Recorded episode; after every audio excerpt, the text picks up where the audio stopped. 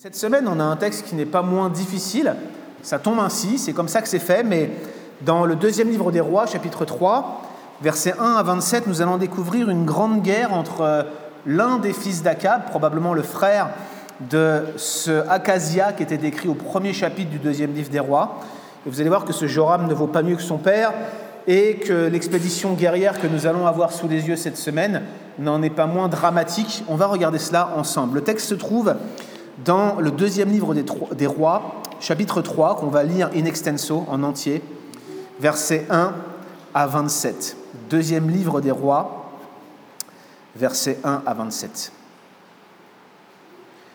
Joram, ou Yoram, fils d'Akab, devint roi sur Israël à Samarie la 18e année de Josaphat, roi de Juda, et il régna 12 ans. Il fit ce qui est mal aux yeux de Yahweh, non pas toutefois comme son père et sa mère, car il fit disparaître la stèle de Baal que son père avait érigée. Cependant, il demeura attaché au péché que Jéroboam, fils de Nébat, avait fait commettre à Israël. Il ne s'en écarta pas. Mécha, roi de Moab, était éleveur de troupeaux. Il payait au roi d'Israël une redevance de cent mille agneaux et de cent mille béliers laineux. Or, à la mort d'Akab, le roi de Moab se révolta contre le roi d'Israël. Le roi Joram sortit aussitôt de Samarie et il passa en revue tout Israël, puis il partit. Il envoya dire à Josaphat, roi de Juda, Le roi de Moab s'est révolté contre moi. Veux-tu venir avec moi pour combattre Moab? Josaphat répondit, Je monterai, il en sera de moi comme de toi, de mon peuple comme de ton peuple, de mes chevaux comme de tes chevaux. Il ajouta, Par quelle route monterons-nous? Et Joram répondit, par la route du désert d'Édom. Le roi d'Israël, le roi de Juda et le roi d'Édom se mirent en route. Ils firent le parcours en sept jours, et puis l'eau leur manqua, aussi bien pour la troupe que pour les bêtes de somme qui suivaient. Le roi d'Israël dit Ah, Yahweh a certainement convoqué ces trois rois pour les livrer aux mains de Moab. Et Josaphat, le roi de Juda, dit N'y a-t-il pas ici un prophète de Yahweh par qui nous puissions consulter Yahweh. Et l'un des serviteurs du roi d'Israël prit la parole et dit, Il y a ici Élisée, le fils de Shaphat, qui versait de l'eau sur les mains d'Élie. Josaphat dit, La parole de Yahweh est avec lui. Le roi d'Israël ainsi que Josaphat et le roi d'Édom descendirent vers lui. Et Élisée dit au roi d'Israël, Qu'y a-t-il entre moi et toi? Va trouver les prophètes de ton père et les prophétesses de ta mère. Le roi d'Israël lui répondit Non, car Yahweh a certainement convoqué ces trois rois pour les livrer aux mains de Moab. Élisée dit Par la vie de Yahweh, des armées que je sers, si je n'avais des égards pour Josaphat, roi de Juda, je ne te prêterais aucune attention, je ne te regarderais même pas. À présent, amenez-moi un musicien. Tandis que le musicien jouait, la main de Yahweh fut sur Élisée. Il dit ainsi parle Yahweh, qu'on creuse des fosses en grand nombre dans ce ravin.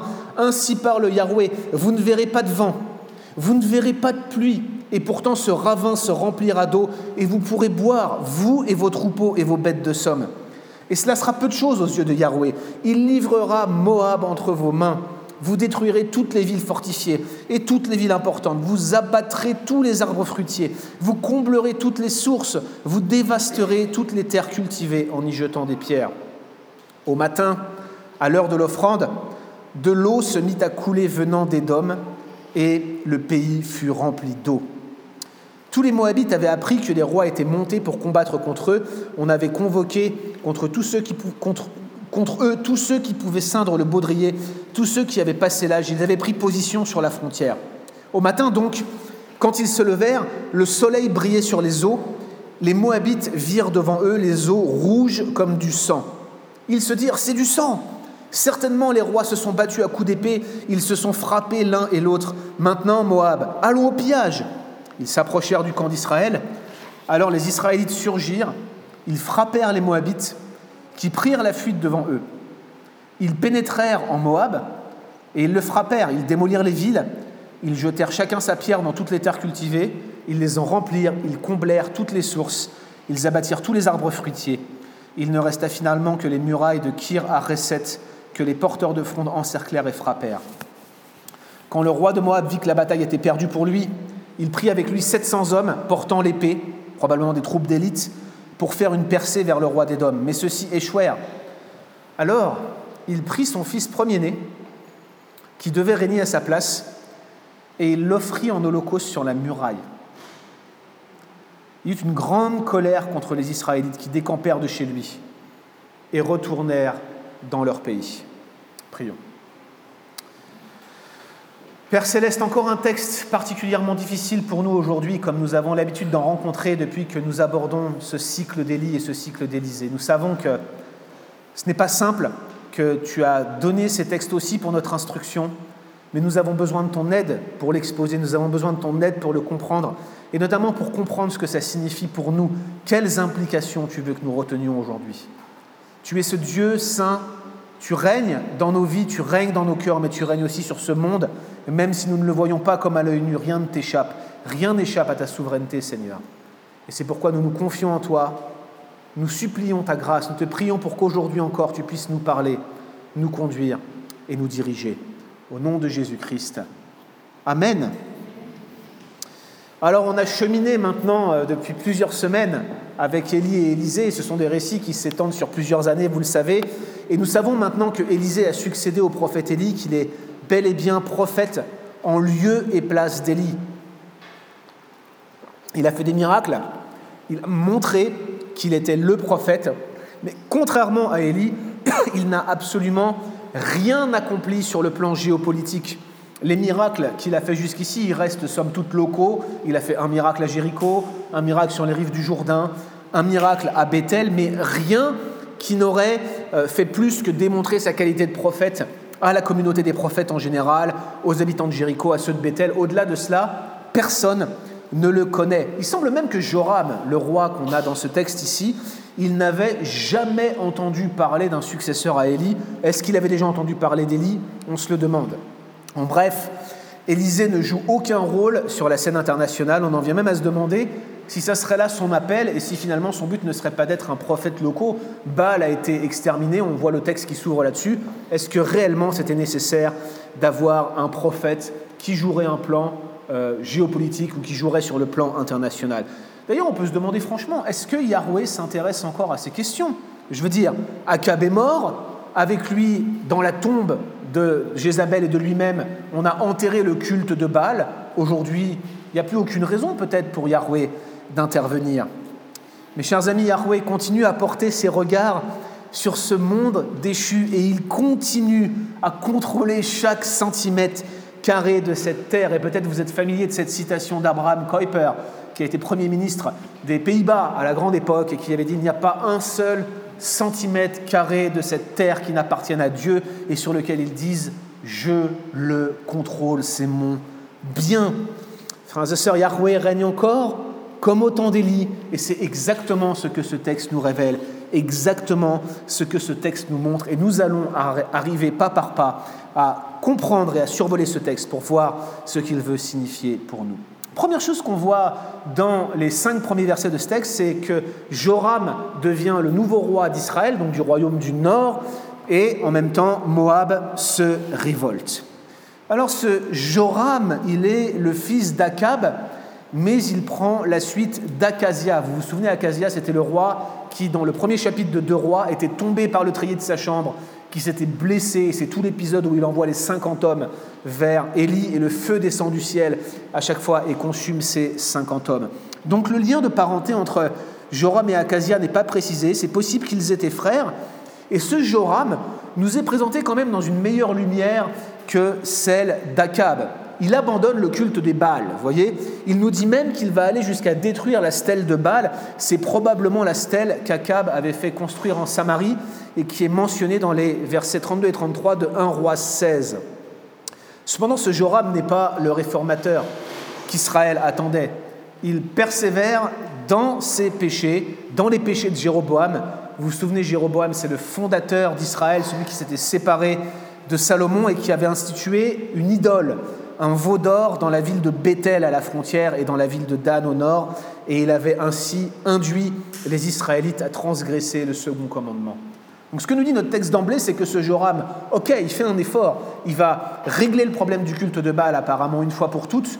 On pense peut-être qu'il n'y avait plus vraiment d'adorateurs de Baal dans cette région à cette époque, mais il va continuer dans cette lancée de représenter Yahweh par un veau d'or par lequel les Israélites allaient l'adorer, ce qui est une transgression du second commandement, ce qui était interdit par les dix commandements.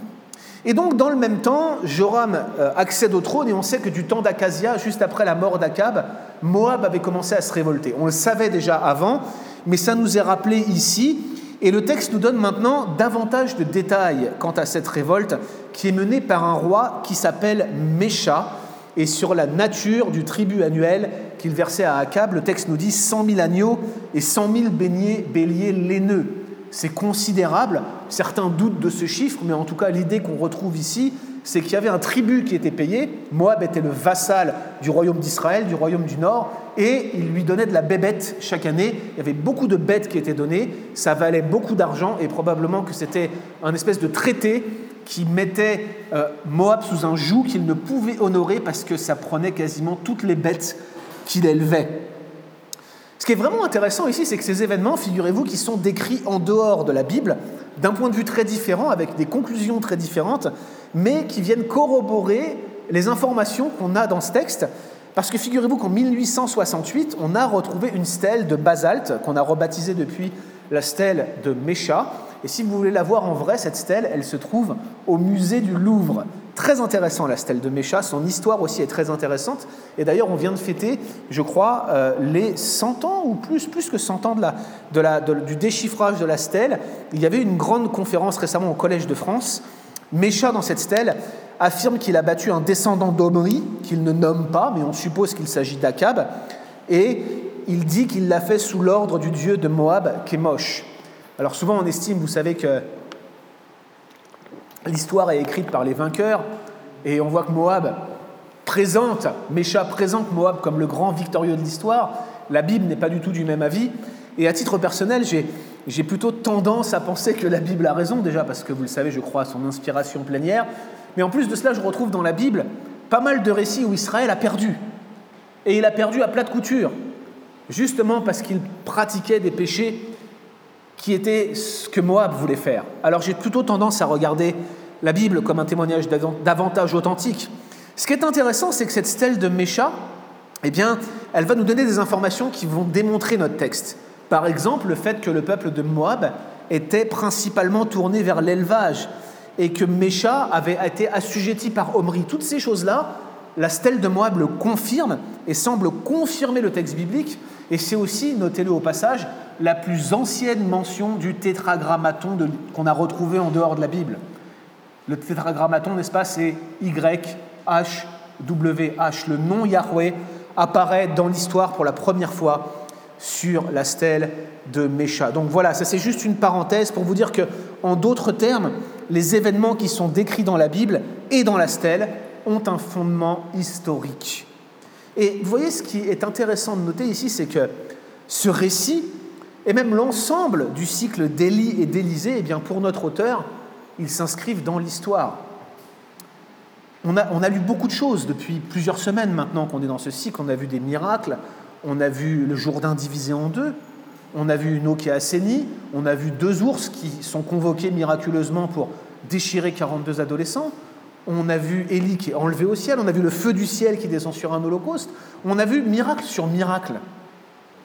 Et le lecteur moderne, il lit ça et il se dit Waouh, qu'est-ce que c'est que cette composition légendaire? Qu'est-ce que c'est que ces histoires qui ne tiennent pas la route? Mais vous voyez ce que nous dit l'auteur Il nous dit c'est de l'histoire.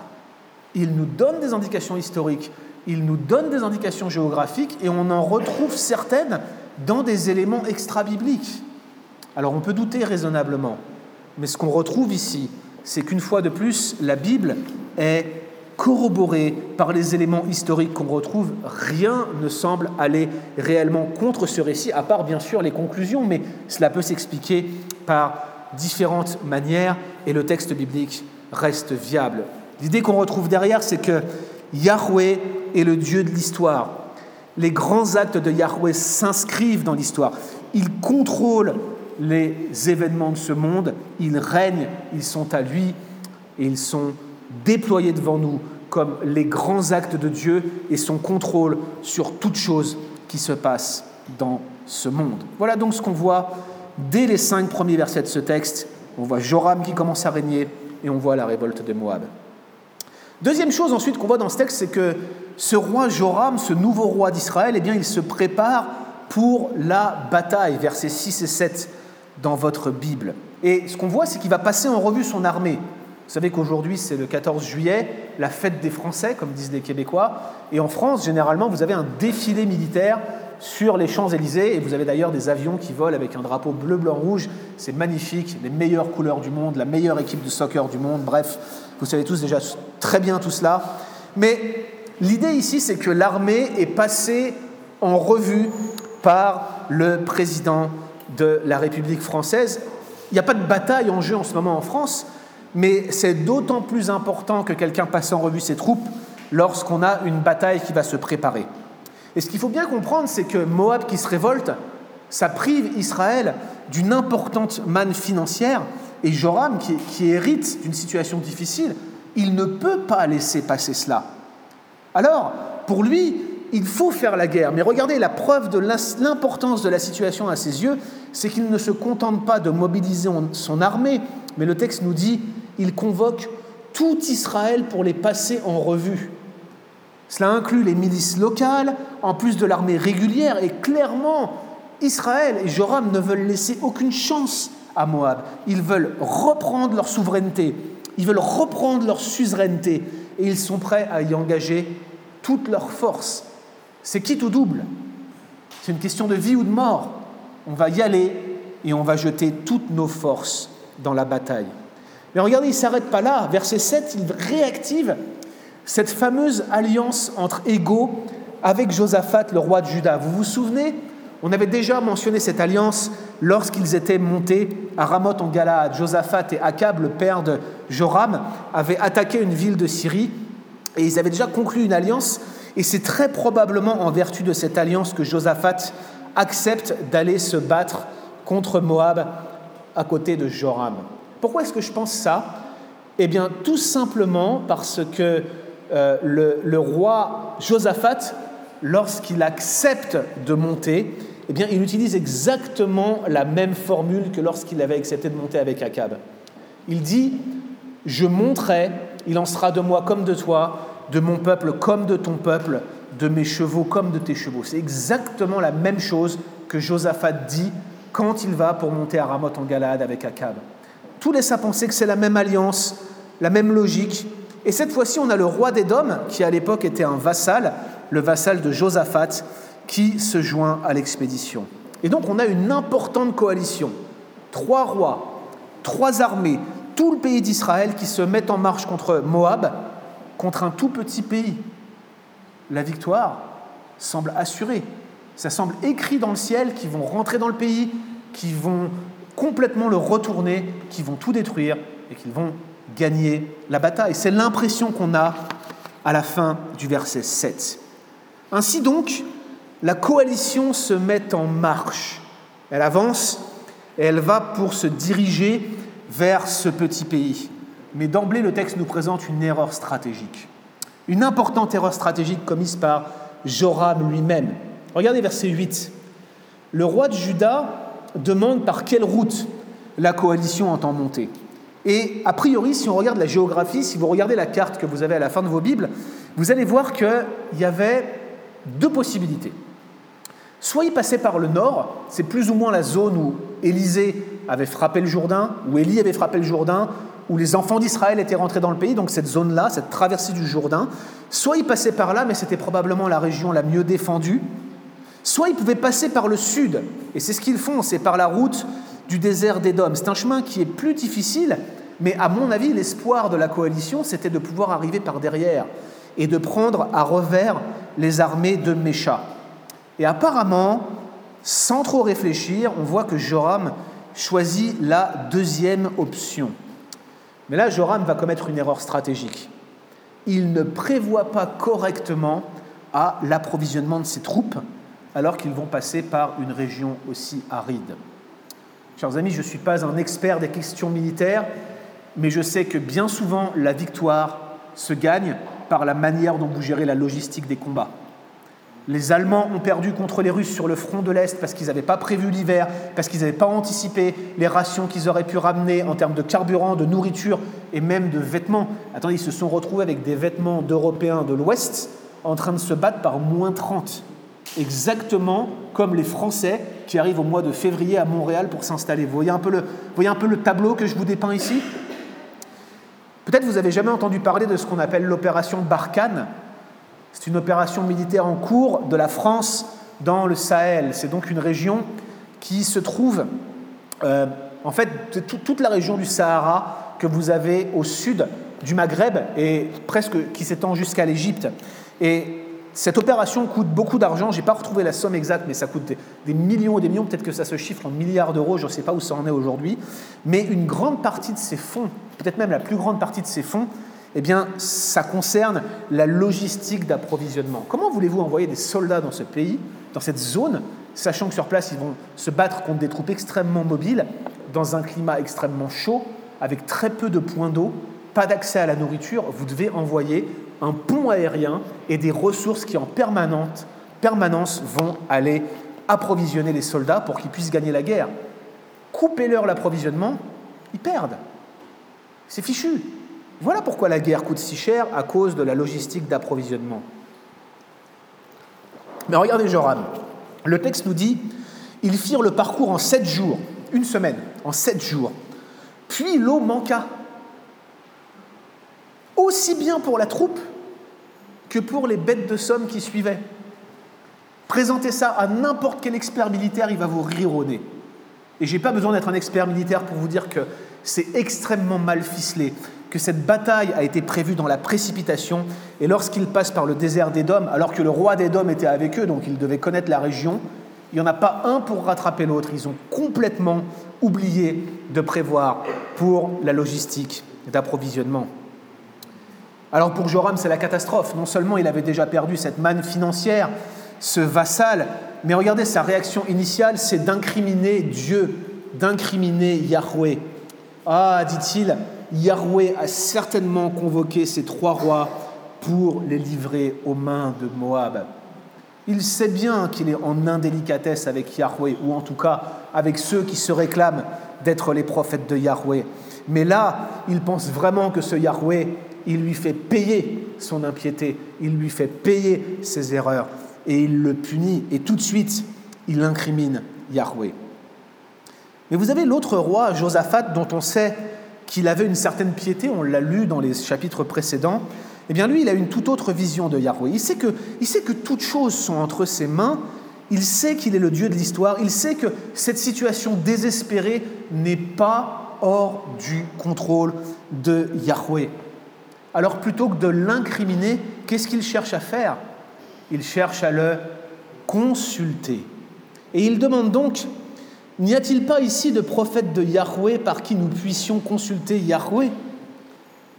Nous reconnaissons ici l'attitude de Josaphat, qui est enclin à consulter son Dieu, mais ici il y a peut-être une, indication pour le lecteur assidu qui vous montre qu'il y a eu un petit glissement dans la piété de Josaphat. Souvenez-vous, en 1 roi 22, alors qu'il s'apprête à monter à Ramoth en Galade avec Akab, Josaphat, avant de partir, avant de prévoir l'expédition, il dit Consulte, je te prie, la parole de l'Éternel. Mais ici, point de consultation, point de préparation. Il se plante des deux pieds avec le roi Joram et il part avec lui. Et c'est seulement quand il se retrouve dans une grande difficulté qu'il se tourne vers Yahweh. C'est seulement quand il se trouve au plus profond de la détresse qu'il se tourne vers lui. Et à ce stade de l'histoire, j'aimerais simplement vous poser une question. Quelle place donnez-vous à Dieu dans les grandes décisions de votre vie? Est-ce que vous vous tournez vers lui lorsque vous devez suivre votre chemin? Peut-être devrions-nous le faire quotidiennement. Ou bien est-ce que nous attendons d'être dans la panade, dans les situations les plus dramatiques, pour chercher sa face et lui demander de l'aide? Dieu, chers amis, voudrait qu'on se tourne vers lui dans les grandes décisions de notre vie. Il veut nous conduire et nous diriger. Pourquoi attendre d'être au plus mal pour chercher sa face. Alors l'un des serviteurs du roi d'Israël, de Joram, informe que le prophète Élisée a accompagné la troupe. C'est assez surprenant d'ailleurs, regardez ce qu'il dit. Il dit, il y a ici Élisée, le fils de Shaphat, qui versait de l'eau sur les mains d'Élie. Le texte ne nous dit pas pourquoi il était là, même si c'est vrai, on sait par les tablettes notamment assyriennes et mésopotamiennes qu'il était d'usage que les prophètes accompagnent une armée. Mais, mais ce qui est surprenant, c'est que ce prophète-là, que Joram n'aimait pas, et qu'a priori Josaphat connaissait de très loin, qu'il est spontanément accompagné à l'armée. Là encore, on sent la providence de Dieu qui s'exerce, qui a envoyé son prophète. Rien n'est en dehors de son contrôle. Donc Élisée est dans le camp. Par contre, pour Josaphat, ça ne fait aucun doute. La parole de Yahweh est avec Élisée. C'est pas qu'il connaissait Élisée ou qu'il avait entendu parler de lui, mais c'est simplement qu'on l'informe que Élisée versait de l'eau sur les mains d'Élie. Alors je ne sais pas si vous n'êtes pas surpris par la formulation, mais peut-être vous allez comprendre mieux ce que je veux vous dire par là par une illustration. Je me souviens, et j'y ai repensé quand j'étais tout petit, et j'étais en train de préparer ce sermon, mais ma famille est là cette semaine, mon père et ma mère sont là, et je me suis souvenu que petit, on avait un jour démonté ou monté quelque chose avec mon père. Il m'avait montré comment démonter, puis on avait les mains complètement sales. Mon père, surtout, avait les mains sales, pleines de cambrouis, vous voyez. Et il m'avait donné une bouteille d'alcool à brûler, comme un dissolvant. Il m'avait demandé de la verser sur ses mains pendant qu'il se nettoyait. J'étais à côté de lui, en train d'apprendre de lui à bricoler. Je versais sur ses mains, il se nettoyait les mains. Vous voyez Peut-être que simplement verser de l'eau sur les mains de quelqu'un, c'est l'une des tâches les plus banales, les plus courantes. Souvenez-vous qu'ils n'avaient pas accès à un robinet, ils n'avaient pas accès à l'eau courante. Si vous vouliez vous laver les mains d'une tâche particulière, comme faire un feu ou avoir euh, dépecé une bête, ou quoi que ce soit que les deux prophètes qui vivaient de presque rien, je vous le rappelle encore une fois, devaient faire, eh bien verser de l'eau sur les mains d'Élie, ça veut dire que vous étiez là en permanence avec lui, en train de le suivre, en train d'apprendre de lui, bref, en train d'être son disciple. Et nous savons que c'était la condition d'Élisée. Mais c'est exactement ce que perçoit Josaphat, le roi de Juda. Élisée a assisté Élie dans ses tâches les plus banales. Il était son disciple de chaque instant. Pour Josaphat, ça témoigne de sa qualité de prophète. Alors, tout de suite, il se dit, c'était le disciple d'Élie? La parole de Dieu est avec lui. Vite, consultons-le. Et c'est ainsi donc qu'Élisée entre en scène aussi euh, subitement, brutalement, qu'Élie dans les récits précédents. Les deux rois descendent vers lui, a priori dans le camp, et immédiatement, Élisée dit à Joram, c'est vraiment sympa pour dire bonjour, il lui dit, regardez, il lui dit pas bonjour, au revoir, il lui dit, qu'y a-t-il entre moi et toi? Super sympa. Qu'y a-t-il entre moi et toi? Va trouver les prophètes de ton père, va trouver les prophètes de ta mère. Une manière de lui dire, ok, tu as viré la stèle de Bâle, mais tu n'es pas différent de tes pères. Va donc vers eux, ça fera aucune différence. Tu es pareil, j'ai rien à voir avec toi. Super sympa. Exactement comme ça que vous voulez que je vous accueille chaque dimanche, n'est-ce pas? Joram, cependant, persiste et il continue dans sa perception. Pour lui, c'est Yahweh qui a mis la coalition dans cette situation. Et voilà pourquoi il entend venir le consulter. Mais regardez Élisée, il répond encore plus durement. Regardez bien cette phrase. Par la vie de Yahweh des armées que je sers, si je n'avais des égards pour Josaphat, roi de Juda, je ne te prêterais aucune attention. Je ne te regarderai même pas, lui dit-il. Ni la démarche, ni l'intention de Joram ne sont reconnus par Élisée. Le seul des deux rois qui cherche réellement Dieu, le texte est clair là-dessus, c'est Josaphat lui-même Élisée n'est pas dupe, donc, et il va délivrer malgré tout sa prophétie.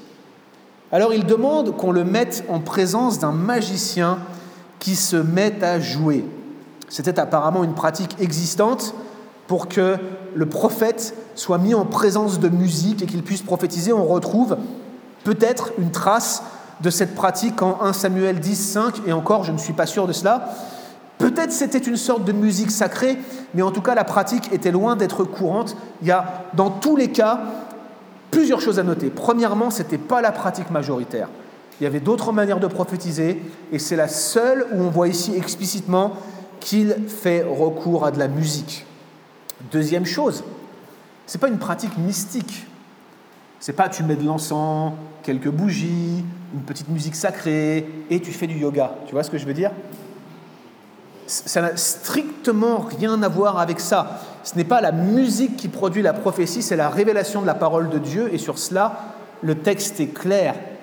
Troisièmement, nous n'avons aucune indication dans le texte qu'il s'agit d'une transe. Malgré ce que certains commentateurs veulent dire à travers cela, ce n'est pas du tout ce qui était là. Et bien entendu, rien ne nous dit que nous devions imiter cette pratique. Donc quand vous avez des gens qui vous mettent de la musique sacrée et qui prétendent recevoir des visions de Dieu à cause de la musique, souvenez-vous que ce n'est pas la norme et souvenez-vous que ce n'est pas ce que dit le texte. En plus, si, comme je le soupçonne, c'est une musique sacrée ou une musique dévouée au culte de Yahweh qui a accompagné la prophétie, alors il s'agit simplement de créer comme une atmosphère cohérente ou propice à la révélation de Dieu, peut-être pour calmer Élisée qui était tellement en colère avec le roi Joram. Rien de plus, rien dans le texte n'indique que nous sommes appelés à reproduire cette pratique et nous ferions bien de nous souvenir de cela. Alors voici la prophétie d'Élisée, verset 16. Ainsi parle Yahweh, qu'on creuse des fosses en grand nombre dans ce ravin, des fosses, des fosses, deux fois il le répète. Ainsi parle Yahweh, vous ne verrez pas de vent, vous ne verrez pas de pluie, et pourtant ce ravin se remplira d'eau, et vous pourrez boire, vous et vos troupeaux et vos bêtes de somme. Et cela sera peu de choses aux yeux d'Yahweh. Il livrera Moab entre vos mains, et vous, vous détruirez toutes les villes fortifiées, toutes les villes importantes. Vous abattrez tous les arbres fruitiers, vous comblerez toutes les sources, vous dévasterez toutes les terres cultivées en y jetant des pierres. En d'autres termes, la parole euh, qu'Élisée reçoit est tout à fait favorable à la coalition. Elle déclare que leur problème d'eau vient bientôt résolu, apparemment pas par la pluie, mais par une crue soudaine et torrentielle, et Élisée leur demande de creuser des bassins de rétention au fond du ravin. L'autre aspect de la prophétie d'Élisée, c'est que leur guerre contre Moab, sera un succès, et apparemment, il leur dit qu'Israël dévasteront complètement leur terre. La première partie de la prophétie, elle s'accomplit à la lettre.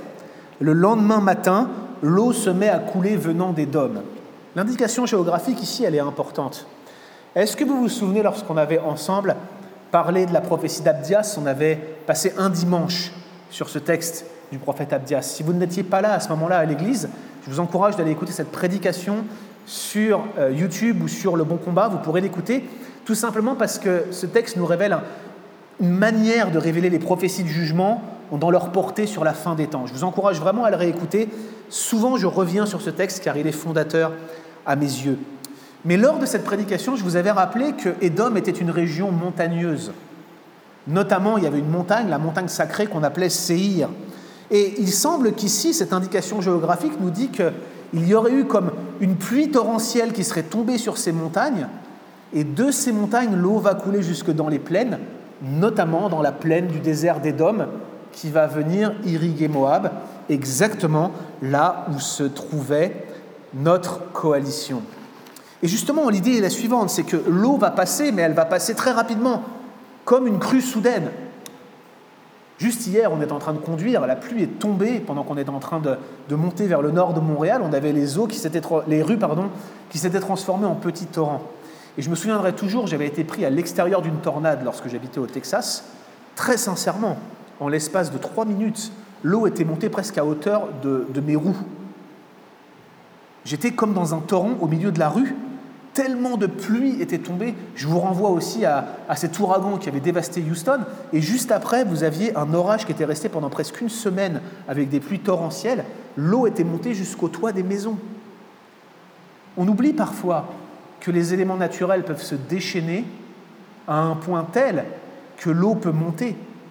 Mais ici, il semble que la crue allait être très rapide, une crue express, une crue profondément temporaire. Et ce que leur dit Élisée, c'est creuser des bassins de rétention, les amis. Creuser des fosses dans le ravin, de sorte que quand l'eau va passer, vous puissiez en conserver, vous puissiez en boire, abreuver vos bêtes et vous préparer pour la bataille, parce que je vais vous faire gagner. Un miracle, donc, certainement. Dieu ne contrôle-t-il pas les éléments climatiques? Ici encore, nous notons que la souveraineté de Dieu est à l'œuvre. Finalement, nous découvrons cette grande bataille entre la coalition et Mécha, verset 21, cette grande bataille. Moab se met en marche au verset 21 et apparemment attendait la, coalition. Mécha avait lui aussi convoqué toutes les personnes de Moab qui étaient capables de se battre. Il sait en fait, ce Mécha, que c'est une bataille de survie, que Joram y a jeté toutes ses forces et il s'apprête à en faire de même. Mais de même que Joram s'est fourvoyé en ne prévoyant pas de ravitaillement pour ses troupes, eh bien Mécha va lui aussi se fourvoyer.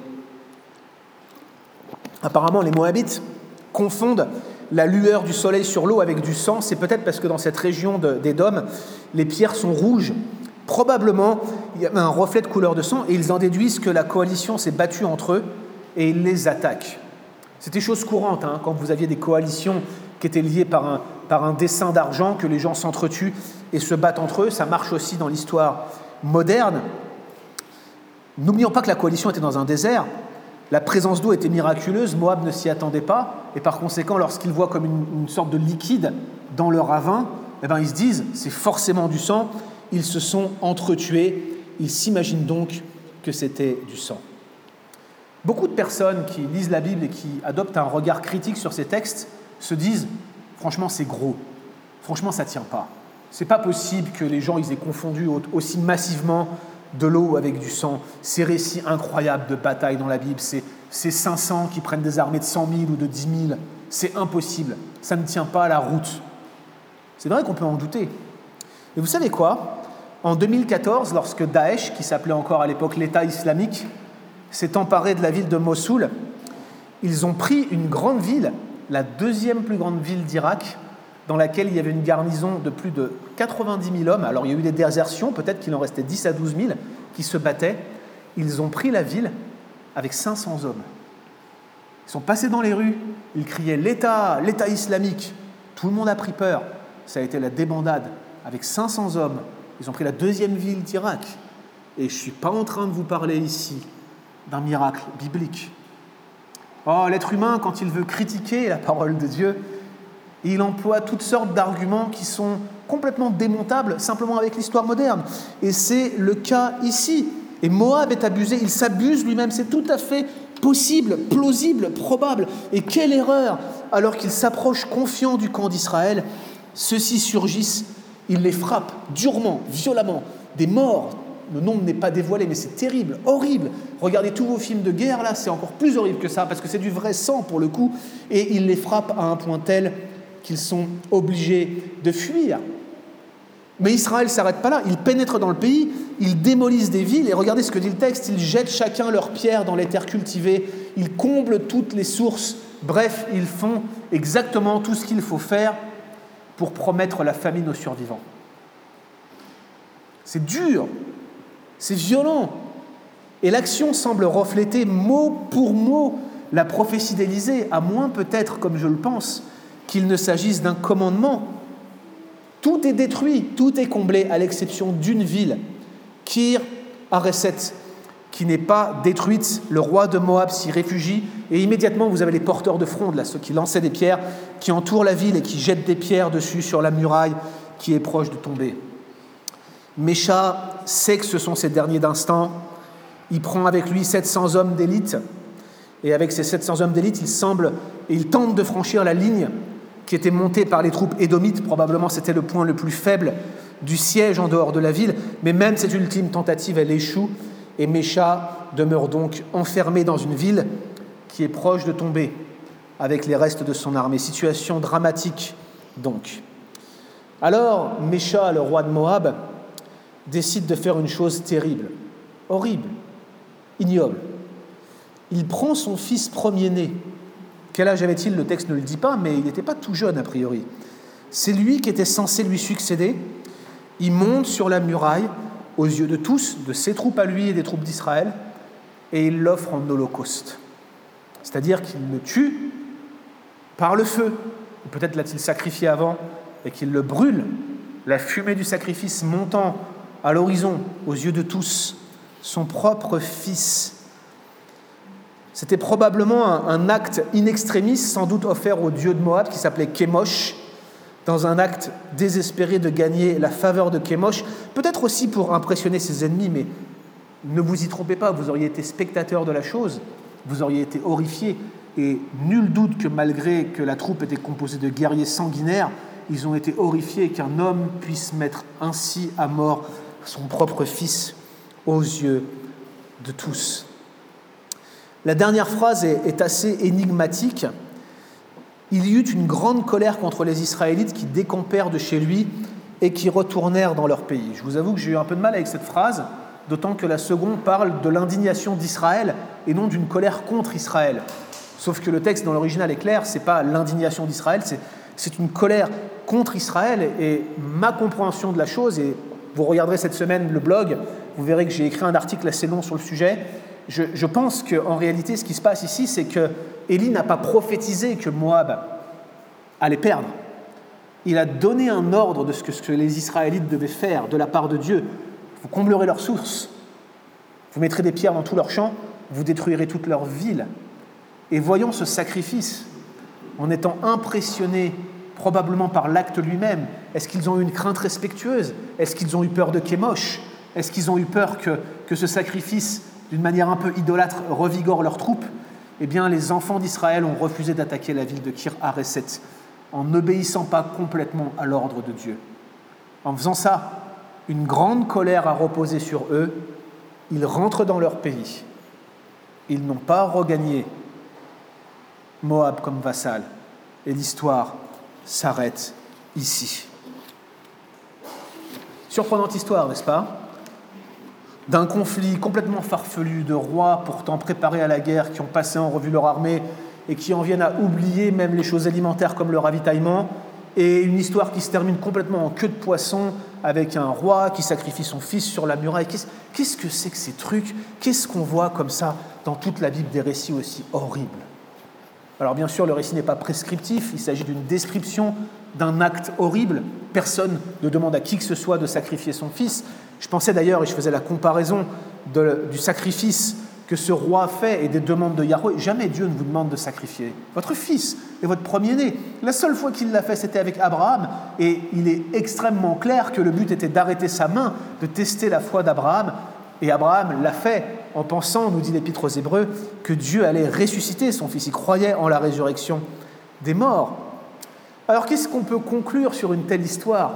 Qu'est-ce qu'on peut retenir, nous, lecteurs du XXIe siècle, avec une histoire aussi horrible, une histoire aussi dramatique?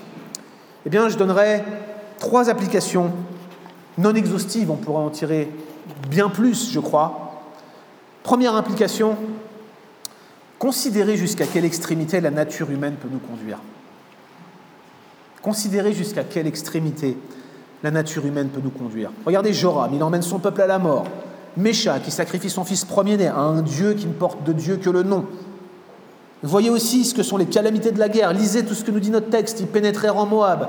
Ils le frappèrent, ils démolirent les villes, ils jetèrent chacun sa pierre dans toutes les terres cultivées. Ils les en remplirent. Ils comblèrent toutes les sources, ils abattirent tous les arbres fruitiers. Toutes ces choses, chers amis, toutes ces choses sont la conséquence de notre péché. Et toutes les calamités qui frappent ce monde en sont la conséquence. Et je vous l'ai dit ce matin, probablement, ce vêtement de peau de bête qui recouvrait Adam et Ève était fait aussi pour leur rappeler la rudesse de leur péché. C'est ce qu'on a vu ce matin lors de l'école du dimanche. Considérez, chers amis, avec gravité jusqu'où notre péché peut nous conduire. Considérez vos actes de folie, car vous en avez. Considérez ce qui se passe dans votre cœur. Souvenez-vous ce qu'il y a dans votre tête. Et vous savez bien que la dépravation de l'homme est totale. Considérez avec soin là où le péché peut nous emmener. Le fait de nous arrêter en cours de chemin et de réfléchir à tout cela jusqu'à nos propres vies peut nous éclairer. Voyez ce que ces personnes ont fait. Qu'auriez-vous fait dans un contexte similaire? Pourriez-vous répondre? Deuxième application. Considérez combien l'ignorance religieuse, je pèse mes mots, l'ignorance religieuse et dramatique. Comment un père peut-il en venir à offrir son fils en sacrifice de la sorte. Sérieusement, comment c'est, comment c'est possible ça? Vous, imaginez Augusto offrir Daniel? Vous imaginez offrir mon bébé qui vient de naître? Vous imaginez ça? Vous imaginez Théodème sacrifié par son père? Parce que c'est ça l'histoire qu'on a ici dans ce texte-là.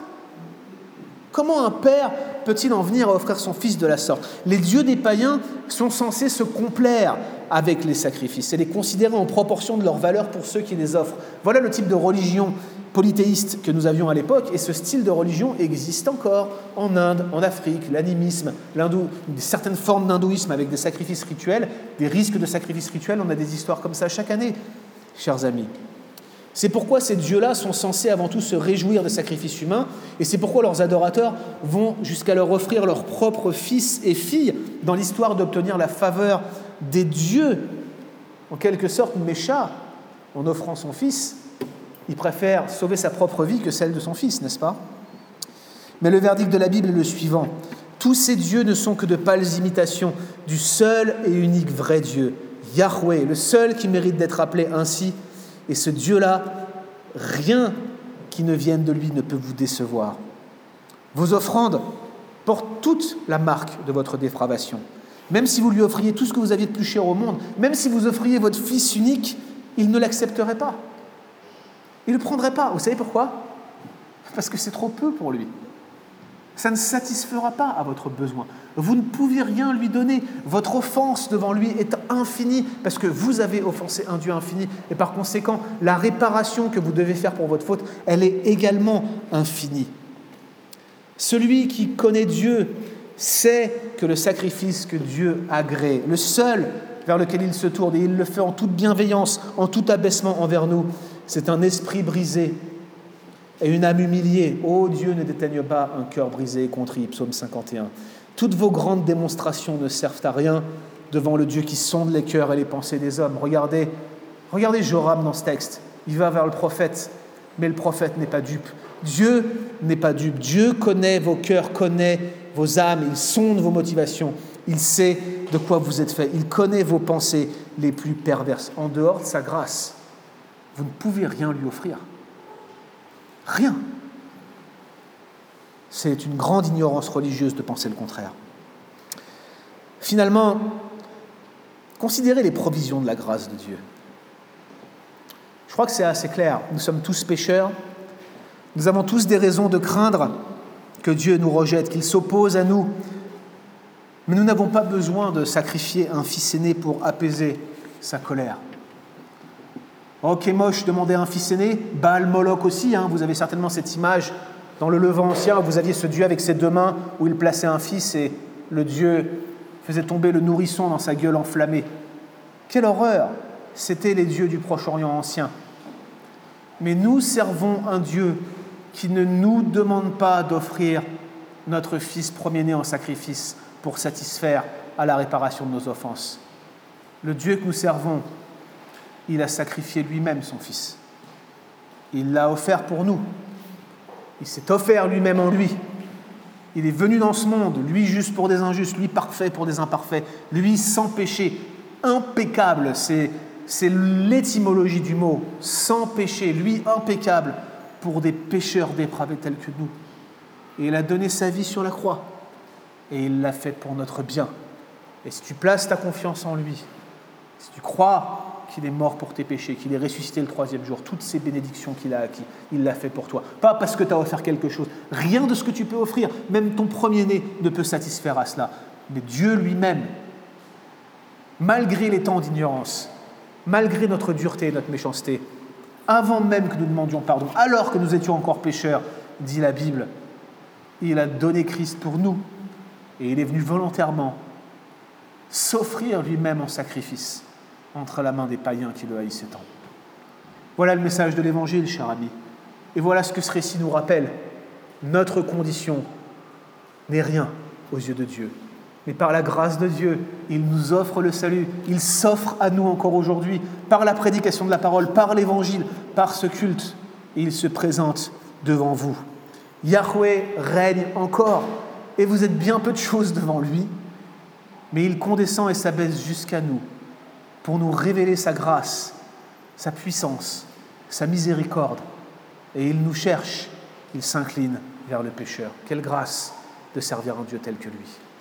Prions. Merci Seigneur de nous rappeler simplement que ta grâce est le seul moyen par lequel nous puissions éviter des désastres comme ceux que nous avons lus dans ce texte. que rien, rien venant de nous ne peut satisfaire à rétablir la relation entre nous et toi, Seigneur, mais que tu as tout accompli pour notre salut, tout accompli pour nous sauver. Tu manifestes ta grâce gratuitement, sans rien demander en échange. Tu t'offres à nous, tu nous donnes la paix, tu nous bénis, Seigneur, et tu restaures notre vie, pas à pas, petit à petit. Et tu le fais, tu le fais juste parce que tu es un Dieu qui aime, Seigneur, qui aime le pécheur et qui le cherche. Quelle bienveillance et quelle grâce nous pouvons encore souligner ce matin, et d'un cœur reconnaissant. Nous voulons simplement te dire merci. Merci parce qu'au milieu de ce monde chaotique et mauvais, où des guerres et des bruits de guerre semblables à ceux que nous avons lus aujourd'hui nous entourent et nous enveloppent, Seigneur, mais tu te plais encore à manifester ta grâce au cœur de l'affliction. Et nous prions ce matin encore pour ceux qui sont dans des pays en guerre et, et des endroits en difficulté. Seigneur, merci encore de te manifester dans ces endroits-là, de manifester que tu sauves encore aujourd'hui, y compris dans des contextes aussi terribles. Nous croyons cela, Seigneur. Nous plaçons notre foi en toi et nous te demandons, en tant qu'Église, de nous bénir et de nous accorder ta grâce. Au nom de Jésus-Christ. Amen.